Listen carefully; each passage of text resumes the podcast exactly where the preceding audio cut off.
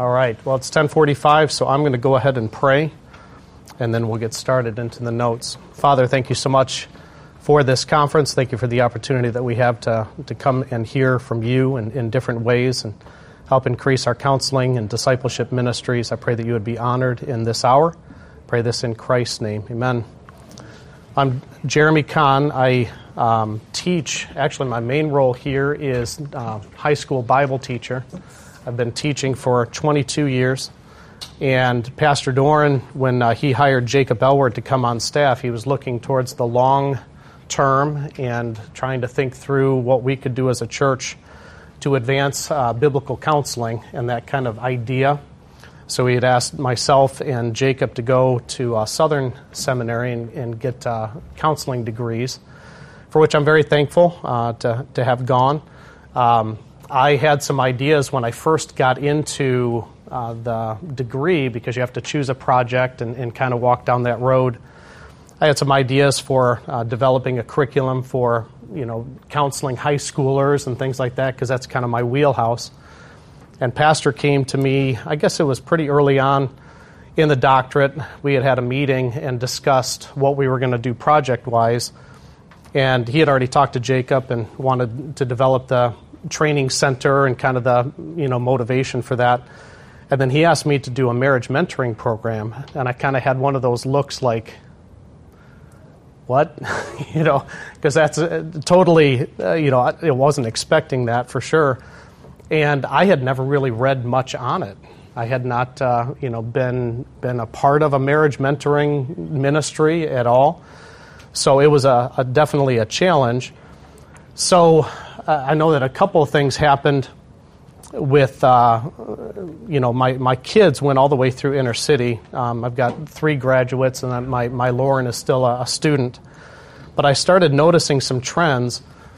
My two oldest, so Justin graduated in 2016, and then um, Daniel graduated 2017. In both of their classes, uh, parents that I had known, literally, I mean, when you have when when your kids are in school K through 12 you get to know kids very well and their parents. And in both of their classes, two sets of couples divorced either right before graduation or immediately after graduation. I mean, we're talking sometimes weeks after graduation. And I thought to myself, you know, was this marriage basically holding on for one reason, and that is to get the kids through school? And then once they found out that they were actually living for their kids, which is not untypical for parents with a kids in school is you know everything is about the activities and things like that they probably just found that there wasn't anything left and they, they actually divorced after that you know the, the statistics you always have to be careful with these because you can make stats mean what you want them to mean and, and interpret but you know most studies when you look at them uh, the, the general divorce rate right around 40% of people who marry you know ends in divorce the scary thing is that evangelicalism isn't much different than that. And you say, well, you know, last last stat that I heard, it's only 30% of evangelical marriages. You know, well, that's still 30% of marriages that are that are crumbling, and, and obviously having a huge impact in our churches, and that's that's a problem. And I know that pastor's heart was to definitely what what can we do as a church to be able to help young or struggling marriages uh, be able to deal with issues. And how can we do that from a, a biblical perspective? I have a, a lot of respect for uh, different, different uh, you know, curriculums that are out there. Actually, the one that was super helpful to me, uh, just getting an idea of marriage mentoring as a, as a ministry, as a program in our church, uh, was Les and Leslie Parrott. And if you've ever heard of them, they have a full line of curriculum and different things like that. The thing that I found in reading through many of these is the, the old, you know, here's the point, and I need to find a Bible verse that supports the point. You know, the old proof texting type of a thing. And I really didn't find much. Uh, I did find a guy that did a, a DMin project at Western Seminary, a guy named Curtis. I, I actually document his, uh, his project. Uh, his was definitely much more, uh, you know, biblical in his approach and exegetical in that sense. but those are very few and far between. Uh, you, you have more of a very broad, you know, the Parrotts are definitely looking at evangelicalism from its very broad perspective. Uh, you know, trying to minister to churches, which is a good thing. Saving marriages is a good thing. I just found that uh, at times it wasn't very, you know, theologically deep or, or exegetically driven. So what I did, and in the uh, the session this morning, we're just going to look at one of the texts that I tried to develop in the paper, and I did uh, under footnote number one. If you're interested in the project, uh, and I, I, do have my full curriculum I had put into the project. If you're interested in taking a look at that, and this morning I'm going to try to give you kind of the what and why I did what I did uh, to give you a flavor of that. I didn't include the whole curriculum here, but definitely a, a flavor of that.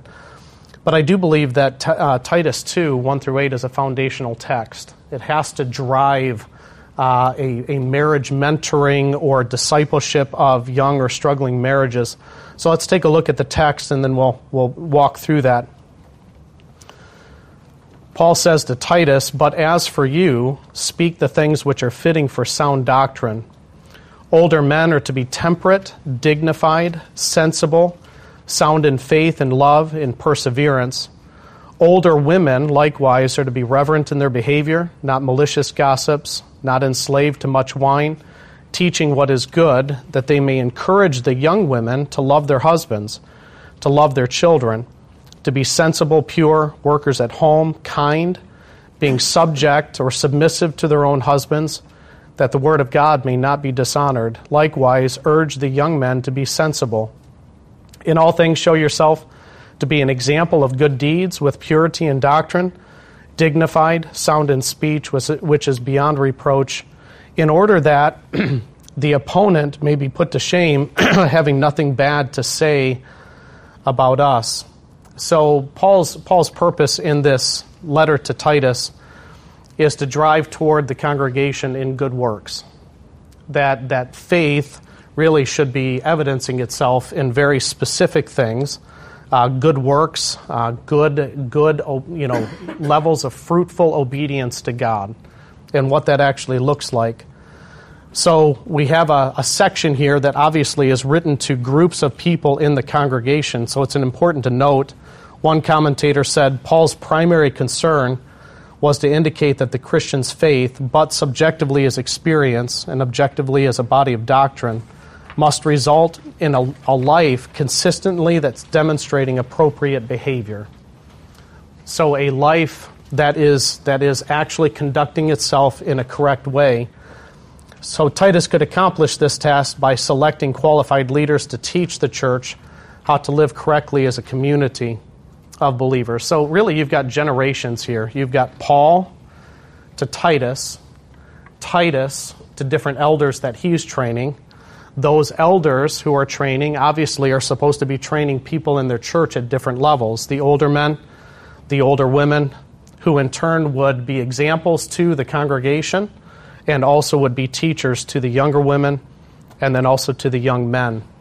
So we see that, um, and I think it's important to, to understand that a marriage mentoring ministry, if you were to start that, if you were to be inclined to, to do that in your church, uh, is a way to actually honor this. It's not the only way. I don't know if you've ever been to a seminar where you know somebody's arguing this really is the only way to do such and such. You know, the only way to disciple is you know my particular program. This is just a way. I think it's a very good way uh, to be able to accomplish and to help young marriages and young people in the in the congregation.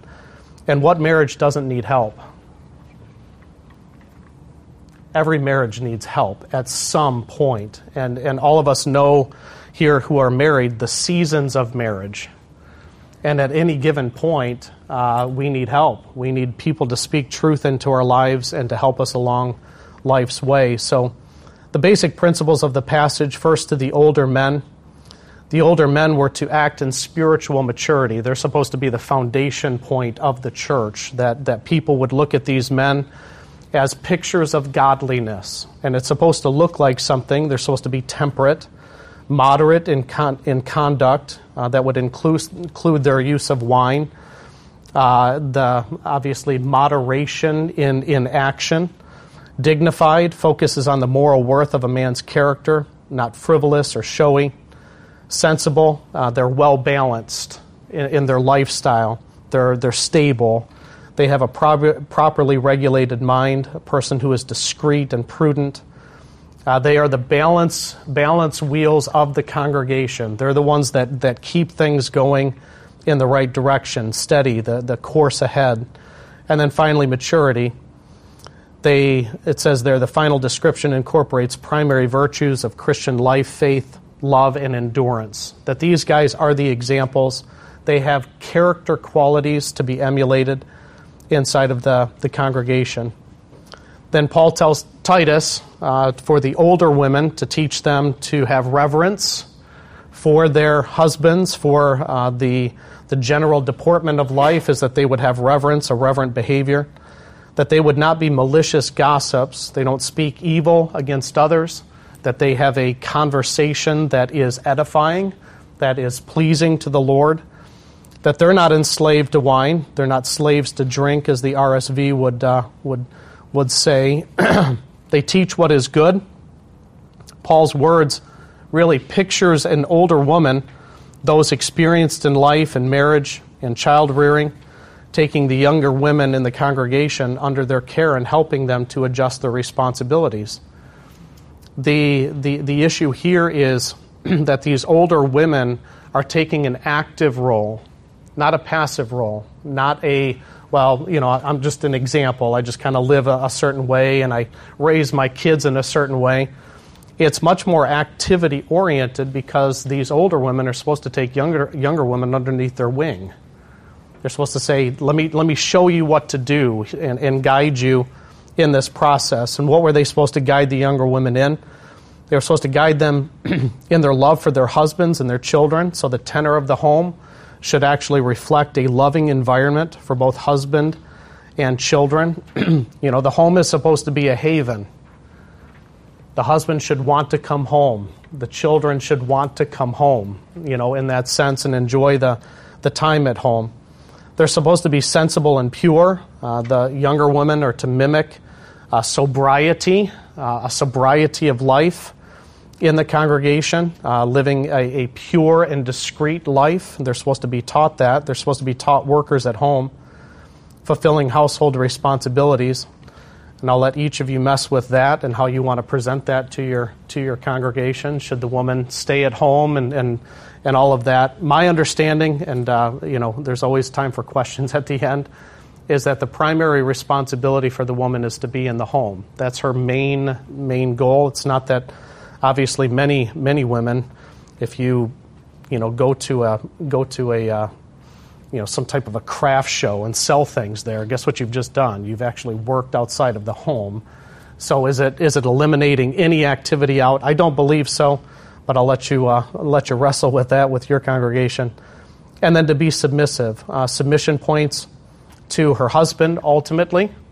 Uh, that that a wife lives in a reverent sort of a way towards her husband, and that is very clear in her conduct.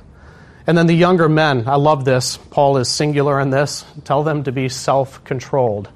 So, what do young men lack the most in? Uh, self control. And let me try to illustrate this as best that I can. I was, I was thinking, should I be personal? Uh, and my, my wife is here, so I can't be too personal because I'll get in trouble. But there was an incident that happened when I was a seminary student. I was working, actually, at one point, I was working two jobs, uh, had two young kids at home, and my wife is an RN. Now, if you know anything about RNs, they work like an hour and can make more than a Christian school teacher in like a year. You know, it's, it's crazy. So, in my in my uh, lack of maturity, uh, Carrie had come home at one point and said, uh, "You need to find you need to find another job because I'm done." So there was conflict. I don't know if you've ever had conflict in your marriage, but you know, obviously my perspective, her perspective, and they weren't jiving. All right, not even not even close at that moment. So, as a good husband, uh, having left the home probably in, in, a little bit more of anger than what I should have, came up here to the church because I worked here, and it's a good good uh, thing to come and be busy after a little bit of a tiff. And lo and behold, Pastor Doran was actually in his office. Now, Pastor Doran was my youth pastor. We have a very long standing relationship. Uh, he knew me back when I was just a knuckleheaded junior higher and, uh, and helped disciple me back then. So I went to his door, knocked on his door. It's about 7, 8 o'clock at night. The light was on, so I knew he was there. Came to the door, and I was like, hey, I just got to throw something by you. And uh, so, so he, all right, what's up? And I said, well, you know, Carrie and I had this conversation, and she said, you need to go find a job because, and I, my argument was I'm seminary and I have to be spiritual and I'm going to go preach to people. So, of course, I need to. And he's like, well, I hate to break it to you, Jer, but I'm on your wife's side on this one. You need to go find another job if you're not making enough here, or go find a different job. And I was like, that's really not what I was looking for uh, in, in, my conversation with you. I was looking for more of a fatherly, uh, you know, advice, like uh, just stick it out, you know, just go back and apologize and it'll get better. No, he was pretty practical and he was guiding me towards uh, listen, bud, you need some self control in this. You need more temperance. You're, you're out of whack, you know, in, in your perspectives. So I went and found another job and uh, worked a, a, couple of jobs. Started to get my my uh, thoughts more uh, in line with Scripture and what uh, God had called me to do. But that should be normative in the body, and oftentimes it's not. Now, for my example, obviously I had a long standing relationship, but that really is the point. Because I had a long standing relationship, I could go to somebody and they could speak truth into my life that I needed to hear. And you talk about a, a correction, a course correction at that point, and not just. I, I, could work, you know, four jobs. That wasn't the point. The point was my my idea that needed to be corrected. I was not self controlled. I was not temperate in my my uh, you know overall thing, and I wasn't allowing my wife to have her primary work be in the home in, in a in a very real sense. So a correction change there based upon uh, based upon somebody speaking truth into my life that I needed to hear. So Titus, the number five there, Paul exhorts Titus to guard his life and example while he continually teaches and exhorts this normal pattern of church life. So I, I put there the pattern of people in the church discipling or mentoring young couples often requires a challenge to the existing church culture. Okay, uh, Inner City is a is an older church. It's been around, been in existence for a number of years, and one of the challenges that we have uniquely, and if you have ever come to, I'm, I'm sure Riley is, you're newer to Inner City, and to know how many family connections there are. I mean, everybody is connected to everybody, and it, it, it poses challenges because, you know, you get married, and to a certain extent, you've got this persona that you want to be able to, you know, have everybody know I'm, I'm such and such as uh, son, I'm such and such's daughter. We, we have our act together type of a thing. So that's a challenge um, because of the family connections, of course. But also, uh, you know, some, some church cultures uh, are not inclined to be that deep. They're just not. You know, you see people on a Sunday morning, "Hey, how you doing? Good. How you doing? Fine, thank you." And then you keep on walking. It's nice. It's a nice intro, but uh, definitely not very deep. I know that there's uh, many churches have efforts to, to increase that level of, of depth, but it's not actually that easy with churches that are already settled. And and I told the couples uh, my first round uh, had five couples that I that I taught and uh, I was teaching, and, and, my wife was in there as well because we uh, we've actually participated in the marriage mentoring process uh, with another couple. But I told them we need to be thinking differently. That that when this you know when we actually start this ministry with our church, um, it it might not you know in a sense go well. Some people might not want to be a part of it because of, of embarrassment or no, we're we're we're actually good, we're fine. And I said, you know, we need to work hard at developing these deeper relationships uh, so that we can change that. This is a, a, call really for pastors to challenge mature saints. Now, some have challenges, and I understand that. Some smaller churches would love to have five couples to be able to do this. They would love that. Here at Inner City, uh, I tried to try to I tried to think through who would I have wanted to mentor my wife and I, or now that my kids are starting to get married, I've got two that are married. Who would I have wanted to, to mentor them if they were actually here? And I came up with a list, and I sent that to uh, the pastoral staff members for okay on that. And everybody was okay. The interesting thing was, and I hope I'm not getting ahead of myself in the notes, but Pastor Doran actually gave me two names of couples that had divorce in their background. I would have never thought about that. Like, you know, not, not saying that unclean or anything like that, but, uh, you know, I was like, I, I never really thought, you know, having divorced people actually be a part of the marriage mentoring, but because of the prevalence of divorce and remarriage in the, in the church, it's actually wisdom. Now, it was interesting to me, the people that I did ask uh, to be a part of the marriage mentoring uh, training and so forth, they said no because they were divorced. And my answer back to them uh, was not, not to the other one, but to the first one that I asked was actually, that's why I asked you to be a part of it. Because I knew that you're coming from a different perspective and you have, have much to add uh, to people that perhaps have divorce in their background to be able to help them. So it's looking for older people that can do, it says here, uh, a number of different things, that they can teach with authority that older couples should be taught correct doctrine so that they can in turn communicate to young couples the Word of God with boldness and clarity. So that's important that you have mature individuals uh, that you have trained, that pastors have trained, that people have spent time with so that they can teach others, that they can teach by example, that they do have an example. Obviously, you wouldn't want a mentor to be somebody who has a bad example in the, in the congregation for whatever reason uh, that they would teach with empathy.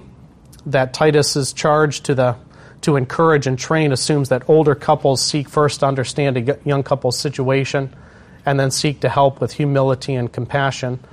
Uh, you, you, you choose uh, mentors based upon do they have a humble heart, a servant's heart that can actually try to relate to other people, and then teach with with in, endurance. Uh, older couples should view the relationship with young couples as a marathon and not a sprint. And I've, I've told the couples that I've trained uh, that this is a long term relationship. Just because I've asked you to meet with them 10 to 12 times in a year, that you've established a relationship that's different. And I've, I've seen some of the fruit of that, for which I'm very excited. Um, I've seen older couples uh, with similar interests to younger couples uh, one couple in our church loves to bike, and the younger couple actually loved to bike as well. And getting them together was just providence. I didn't know that. I didn't know that there was similar interests, just the Lord directed that. And the interactions that I see between them now is much more of a, a, friendship. A, you know, how are things going? You know, a little bit deeper than just, hey, how you doing on a Sunday, you know. Uh, and that's exciting because as people are just pouring into other people that they that they endure through the training process and the helping process and the developing of a relationship it's very important. So we've been able to um, train at this point nine couples in our church that have actually um, i'm thinking is it nine? Yeah i think nine couples so far. I've got a few others that we're uh, starting another training session and trained nine different younger couples. And I'm hoping that in the course of time we can get more and, and train more couples. I did have to think a little bit larger uh, when Pastor Doran and I talked. I was thinking with a marriage mentoring, everything that I was seeing, it was usually a couple within the first year of marriage that you're trying to guide and kind of start off on the, on the right foot. And he challenged me to think a little bit larger than that he's like, why, why a year? You know, and Pastor was giving me some kickback. Why only a year? And I said, well, that's usually what I find for marriage mentoring. And he's like, well, what about struggling marriages? Can we mentor them? What about what about marriages that uh, get into a, another phase, like with kids? And I tell you what, between the two, it wasn't until kids started to come that the priorities started to get messed up, at least in, in my marriage. So um, we, we tried to think bigger so that uh, the process is the pastoral staff, usually guided, I'll, I'll, give suggestions, uh, to Jacob. Sometimes other pastoral staff will give suggestions to, to Jacob about couples that they think could really benefit from this. Not necessarily, you know, and, and I think Jacob's email to them to try to recruit them into the, the process is not, we don't think you have a bad marriage. We don't know of anything, uh, you know, along the lines that, that is precipitating this. We just think that it would be good for you because of your situation in life.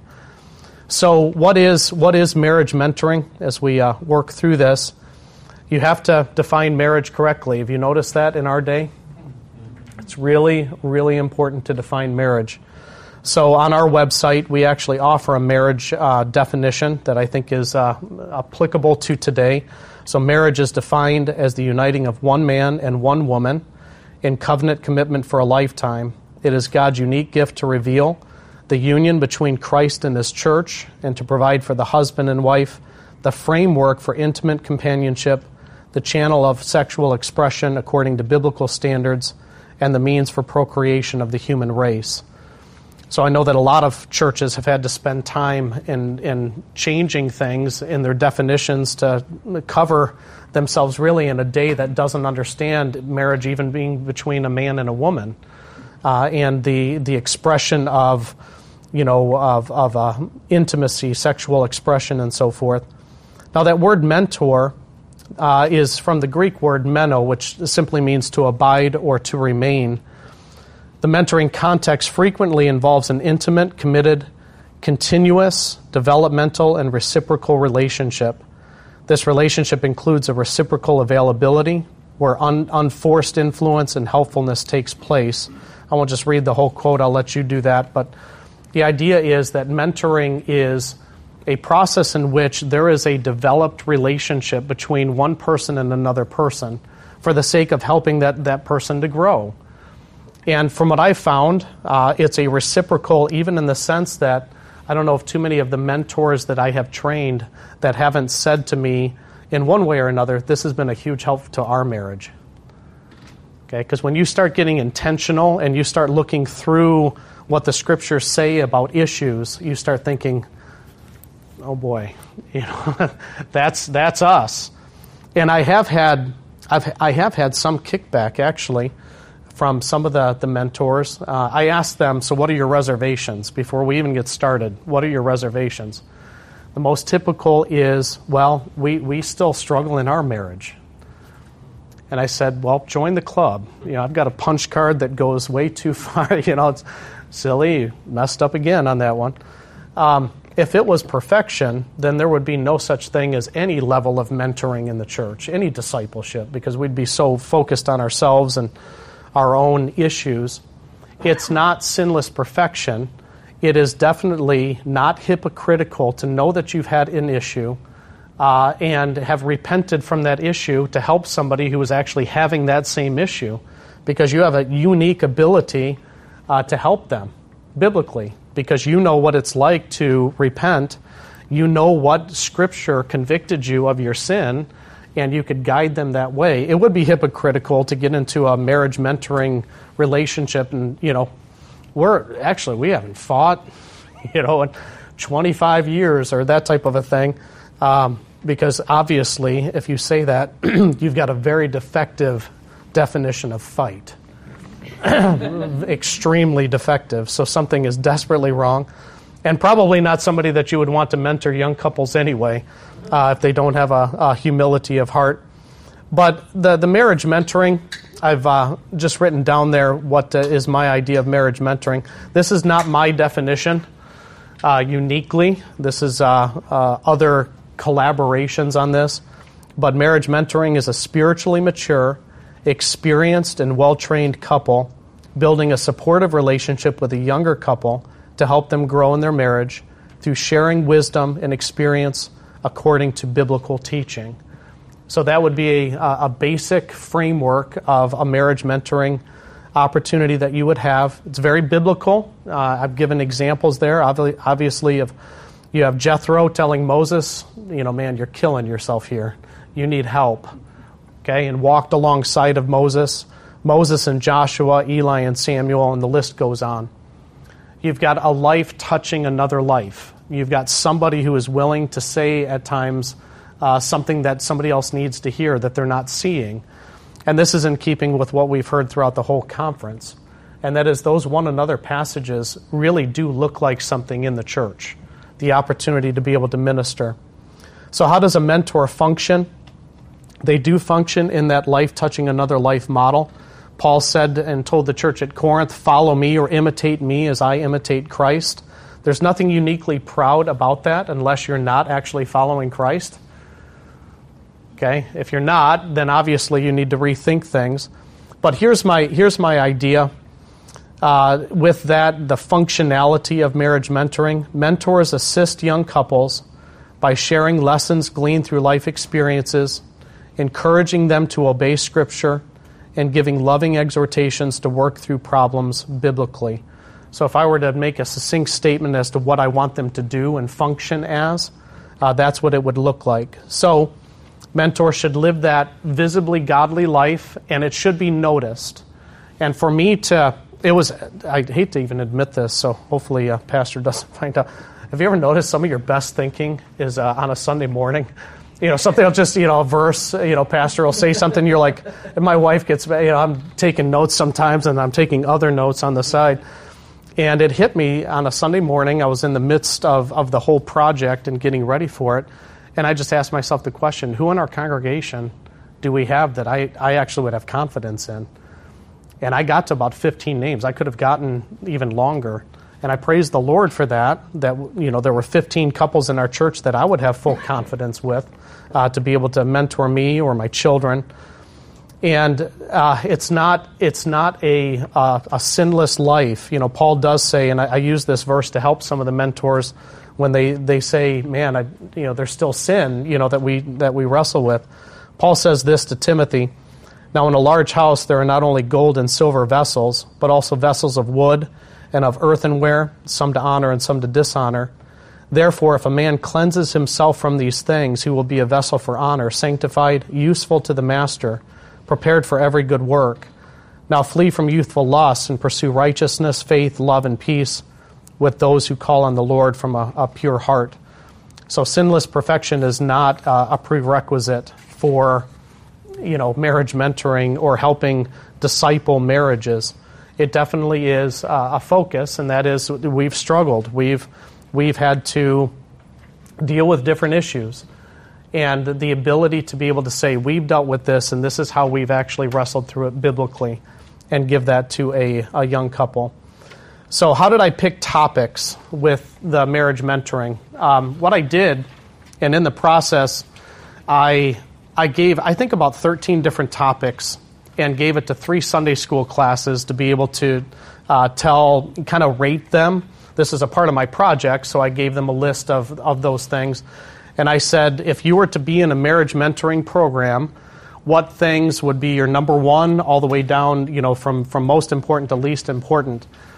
And I basically came up with about four or five topics, things like communication, finances came up, uh, we had things like conflict and roles and responsibilities and things like that.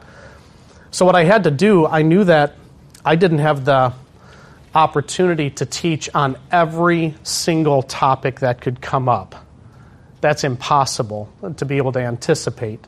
And then the subtle nuances of those things. For example, I was shocked at our church, knowing all the, the connections with, uh, with family uh, actually, family, like in laws and things like that, was quite low, which shocked me. I thought, man, it'd be pretty, pretty high. Maybe they didn't want to admit, you know, that, that they were high. I, I don't know. But it, it's interesting because every, every situation is so different that I knew that I couldn't hit every topic and be exhaustive. So, Pastor, when we talked through the process, he said, What you need to offer the mentors is a tool belt. You need to offer them uh, and and what, what I did in the curriculum is actually uh, set up the foundation of, of marriage mentoring. And then we went through different topics like uh, communication and conflict. We did walk through finances. We did walk through how to, how to mentor somebody through roles and responsibilities. So those were topics that I had chosen. But what I did is I tried to develop a tool belt so that the, the couples, depending on the situation, depending on what they found, would have the resources to be able to deal with it. Instead of just, okay, here's the verses for finances, just read these to them and, and you know move on. Or here's Dave Ramsey's book, just walk through through that particular thing. So I tried to think through what would be the most helpful for the mentors in each different situation that they would find themselves. And this is the framework that I came up with. Again, this is not unique of me, this is a collaboration of many different thoughts. But the first thing is increase biblical knowledge. And at times, um, because we need to think bigger than, okay, I'm going to be mentoring somebody who grew up in the church, went through the Christian school, you might be mentoring somebody who got saved a year ago and just got married and they are clueless as to what the Bible says about many different topics. So, you know, if, if you were to say, you know, the Bible has something to say about your finances, they'd be like, really? What, what does it say? You know, where, where could I find something like that? So, as a mentor, you could be in the role of just pointing out these are some verses that you really need to wrestle with. I know issues, you know, for example, I don't, I don't know that uh, I, could, I could tackle every single issue, but the younger couples, they need stability. Some of the, and uh, we did too, so I'm not throwing them under the bus and like we, we had it made. But this newer generation, they do think a lot differently. And sometimes they just need some biblical stability. They need to be brought back to the scriptures. Thus says the Lord you know, rather than just, well, I heard and I thought and those types of, of things. So a younger couple needs to be taken right to the Word because it is sufficient. It will help their marriage. Um, secondly, the increased practical knowledge. Well, what happens when issues are not uniquely biblical? You can't find the verse, but when they when the younger couple springs this on you, you think, boy, that's not really that wise. Okay, how do you wrestle with that? you know, for example, sometimes in young marriages and they're, they're wrestling with finances and things like that, which is not untypical for a young marriage to struggle with. Okay, now we've got dual incomes and how do we manage our money because their priorities are different. They grew up in different circumstances. Well, one of the things is you, you find out, for example, that they don't have, uh, they don't have a, a joint account.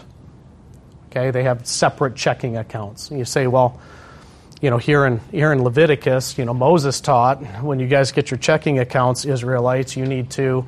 No, that's that's that's ridiculous because the Bible is silent on checking accounts. But is the Bible silent on being on one page financially? It's not silent on that, and, and trying to challenge people practically. Uh, so, what does this look like? What does this principle of wise stewardship look like? And you would find out those things uh, and different issues that they're facing by cultivating the suitable skill. I was just in uh, uh, Deepak's session on you know listening and questioning because sometimes it's going to take time to learn. Now, one of the things that I do for the mentors is when we ask young couples to to sign on for this, we do give them a questionnaire. And we ask them, so what do you want or what do you envision a, a marriage mentoring uh, uh, you know, ministry to look like for you. And we give them options. Uh, you could do topics. You know, here are four different topics to discuss throughout the year. Uh, you could do a book study. I know that we've uh, directed people toward uh, books like Dave Ramsey's Total Money Makeover. It's a, it's a good resource to talk through. Uh, Dave Harvey's book, When Sinners Say I Do, would be an excellent resource. I do have the, the mentors actually read this book. I don't know if you've heard of Rob Green's Tying the Knot. So, the reason that we have uh, the mentors read that, there's a section at the end just uniquely for mentors. Now, it's designed more for pre uh, pre counseling for marriage. Uh, you know, so it's not a, a direct fit.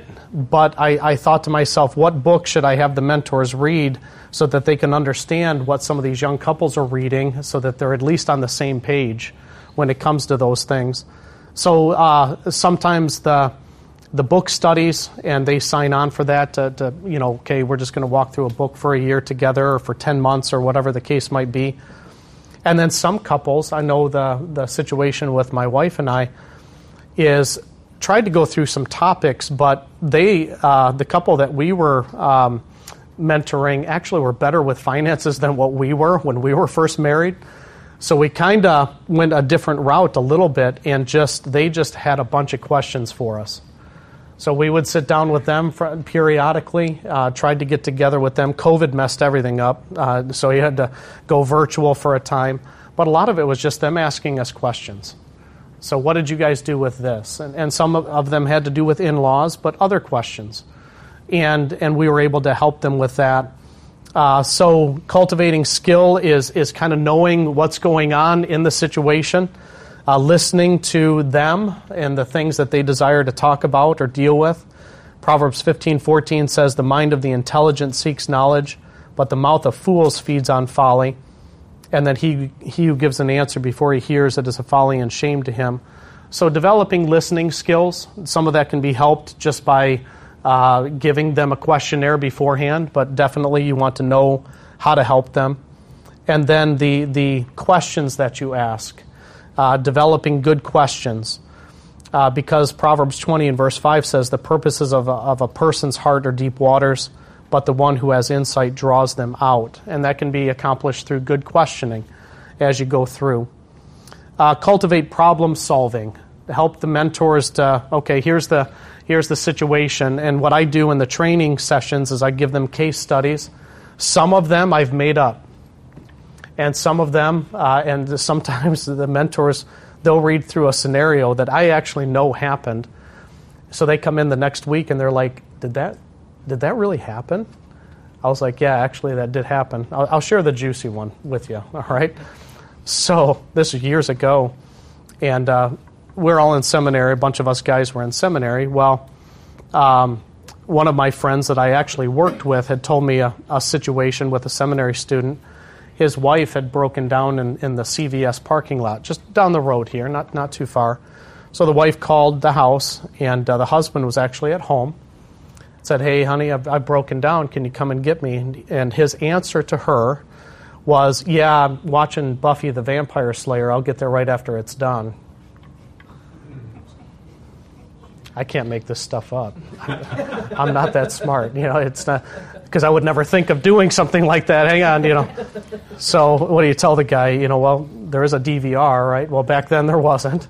So, yeah, I'll, I'll get to you. So, actually, the, the young lady called my friend who I worked with and said, uh, Can you come and get me? It's dark and I'm here at CVS and my husband's watching Buffy the Vampire Slayer. You know, so I gave that scenario uh, to the mentors, and, and I mean, I was like, "Now, guys, if something like this comes up, you can't like hit people, you know, because you're, you're like, what are you stu- What are you doing? You know." I was like, "This this kind of stuff is is real stuff," and and uh, you know, if you were to confront the guy, potentially the guy would be like, What? It's like, Hey, knucklehead, you know, what is like, um, I don't know, love your wife as Christ loved the church and gave himself up, you know, pure sacrifice. And I don't think it's too light to sacrifice Buffy the vampire slayer to go get your, your wife.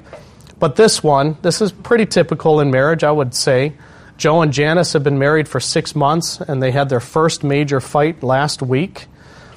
They asked for your advice. Yeah, yeah. They asked for your advice about what to do to make sure it doesn't happen again. The fight started when Joe came home from work and didn't compliment Janice on how clean the house was and how much time she had spent cooking a nice meal for him. Janice stormed out of the dining room, went to bed. Joe came in an hour later, apologized for not complimenting her, but Janice had already cried herself to sleep. The next morning, both of them apologized to each other, asked for God's forgiveness, and asked for each other's forgiveness. How would you deal with the situation? So, what we do is I go around the room and what input? How would you approach this? What would you say? Is there any questions that you could ask? And what I want to try to do in each different uh, section that we cover is say these are real life scenarios that could happen and how would you try to help them what scriptures what practical advice how do you need to listen what are you listening for one of the things is obviously they did ask god's for forgiveness and each other's forgiveness so you can encourage them say that was the right thing to do encourage them along that line obviously you're dealing with it god's way um, perhaps with each of us, something similar has happened and we can actually speak truth into their life. Well, when that happened to us or something similar, this is what we did and this is how we, we dealt with it. Uh, sharing life lessons, being wisely transparent, and emphasis on wisely. You don't want to just, well, this is how dumb we were, you know, and just lay it all out there. You want to be somewhat guarded. You want them to actually still think that you can speak truth into their life and not, boy, this, this couple's a train wreck. They've been married for how many years? So, wisely transparent. You're, you're trying to uh, show them, you know, we have had struggles, we, we have wrestled with these things, and to be able to share those stories. It shows the young couple that they're not alone in their struggles. Sometimes they feel like that. Early on in marriage, you're like, man, nobody else seems to be struggling with finances, you know, and here we are. Or, man, other people tend to, when I hear them talk to each other, they talk so kindly and things like that, but we don't know what's going on behind closed doors you know, what, what persona is actually visible and what is not visible. It shows a young couple the path for help, and it magnifies God's grace and your growth in godliness.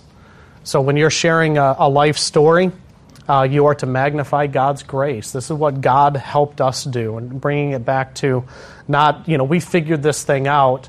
No, we, we relied heavily on God's grace to be able to deal with this. Encourage scriptural obedience. So when you when you see different things, I know one of the cautions I, I give to the mentors and, and to myself and my wife as well is your goal is not to make their marriage look like yours as if you had the perfect marriage. But sometimes, uh, sometimes we might think that. Well, they're not doing it our way. It matters very little the practice of your marriage. It, it matters everything to actually point them back to Scripture and have that be the, the catalyst for them to grow through the issues. So we model correct obedience to the couple. 1 Timothy 4:12, let no one look down on your youthfulness, but rather in speech, conduct, love, faith, and purity. Show yourselves examples of those who believe. And then you point them to others who have who have exampled obedience. Hebrews 6:12 so that you will not be sluggish but imitators of those who through faith and patience inherit uh, the promises, Hebrews 13:7 Remember those who led you, who spoke the, the word of God to you, and considering the result of their conduct, imitate their faith. So be, be directing them back to the scriptures, not your own you know, example or this is how we did it and this is the only way. Always, always have that tinge of humility and say, this is what the scripture said. This is how we actually applied that in our marriage and then confronting disobedience. And I've, I've, uh, I've tried to have some bolded statements there just for guidance. Uh, we confront clear violations of God's word. You have to be very careful in a relationship because this is not a, you don't want an adversarial toward uh, type of relationship in mentoring. You want an encouragement type of life touching another life type of a, a relationship so, but if there are clear violations, if you see a husband, you know, yell a profanity at his wife, I mean, as a Christian brother, you would want to confront that as a Christian brother. And perhaps, uh, depending on the situation, because a, a, good marriage mentoring interaction is going to have you in their home, them in your home, would be a good thing uh, to be able to observe those things. And Sometimes when people let their hair down in their own home, they feel a lot freer to just kind of do their thing. And I think that it is important. A uh, couple of different uh, principles here to keep in mind. Confront with meekness. Galatians 6 1, brethren, if anyone is caught in a trespass, you who are spiritual, restore such a one in a spirit of gentleness or meekness, looking to yourself so that you will not be tempted. So it needs to be confronted in the right way, not in a a punitive, I'm just going to show you just how sinful you actually were in that, but definitely considering yourself. Confront with empathy. Encourage one another day, day after day as long as it is still called today, so that none of you will be hardened by the deceitfulness of sin. And then we confront with the purpose of restoration. So I've used the passage there from Matthew 18. I don't think. Um, I don't think that this is a church discipline. We see somebody sin, we're got to tell the pastor. They're, you know, they yelled at each other. No, the, the point is when you see somebody sin, you, you confront it. You, you say something. And if they respond, if they repent, you've won your brother. You, you've actually helped them to grow. Now, it does come up from time to time. Couples will ask, well, how do you know whether that's a mentoring thing or if this couple needs counseling? That's a tough, tough type of a, you know, wrestling match at times. And I say when they are consistently proving that they are crossing that line into sin, you know, perhaps they, they do need some marital counseling, and it would be you guys. I know from my counseling ministry, if there's an advocate that comes along with a person, that's golden. I tell you, if there's a, a loving couple that comes into counseling, or, you know, I had a situation where I was counseling a man, and an advocate from his church had come in to support him, to encourage him to be with him. And that's, that's huge. I'm not saying that the mentoring couple have to come into the counseling session, but just knowing some ideas to be able to help them um, and encourage them toward that is really, really important for the body. And then pray with and for your couple. Uh, we, we understand that the framework of this has to be bathed in prayer. We are not powerful in and of ourselves to change anybody to even in our correction at times to confront too hard. Okay, we need God's help. Uh, Psalm 127 1 Unless the Lord builds the house, they labor in vain who build it. Unless the Lord guards the city, the watchman keeps awake in vain. So we have to be careful to, to rely on God's strength, to rely on His help, to pray with them, at times to teach a couple how to pray, a young couple that is uh, you know, new in the faith some of them don't really know how to pray together, and you could be a catalyst in helping them to learn what to do and how to do that. So, um, Titus 2 1 through 8, uh, there are other passages in the scriptures. I, I do believe that this is a, a, help to us to be able to say, okay, ma- marriage mentoring is a way to be able to help do this, implement this in the, in the church body, and uh, something to, to at least uh, be looking at and, and perhaps even uh, pondering.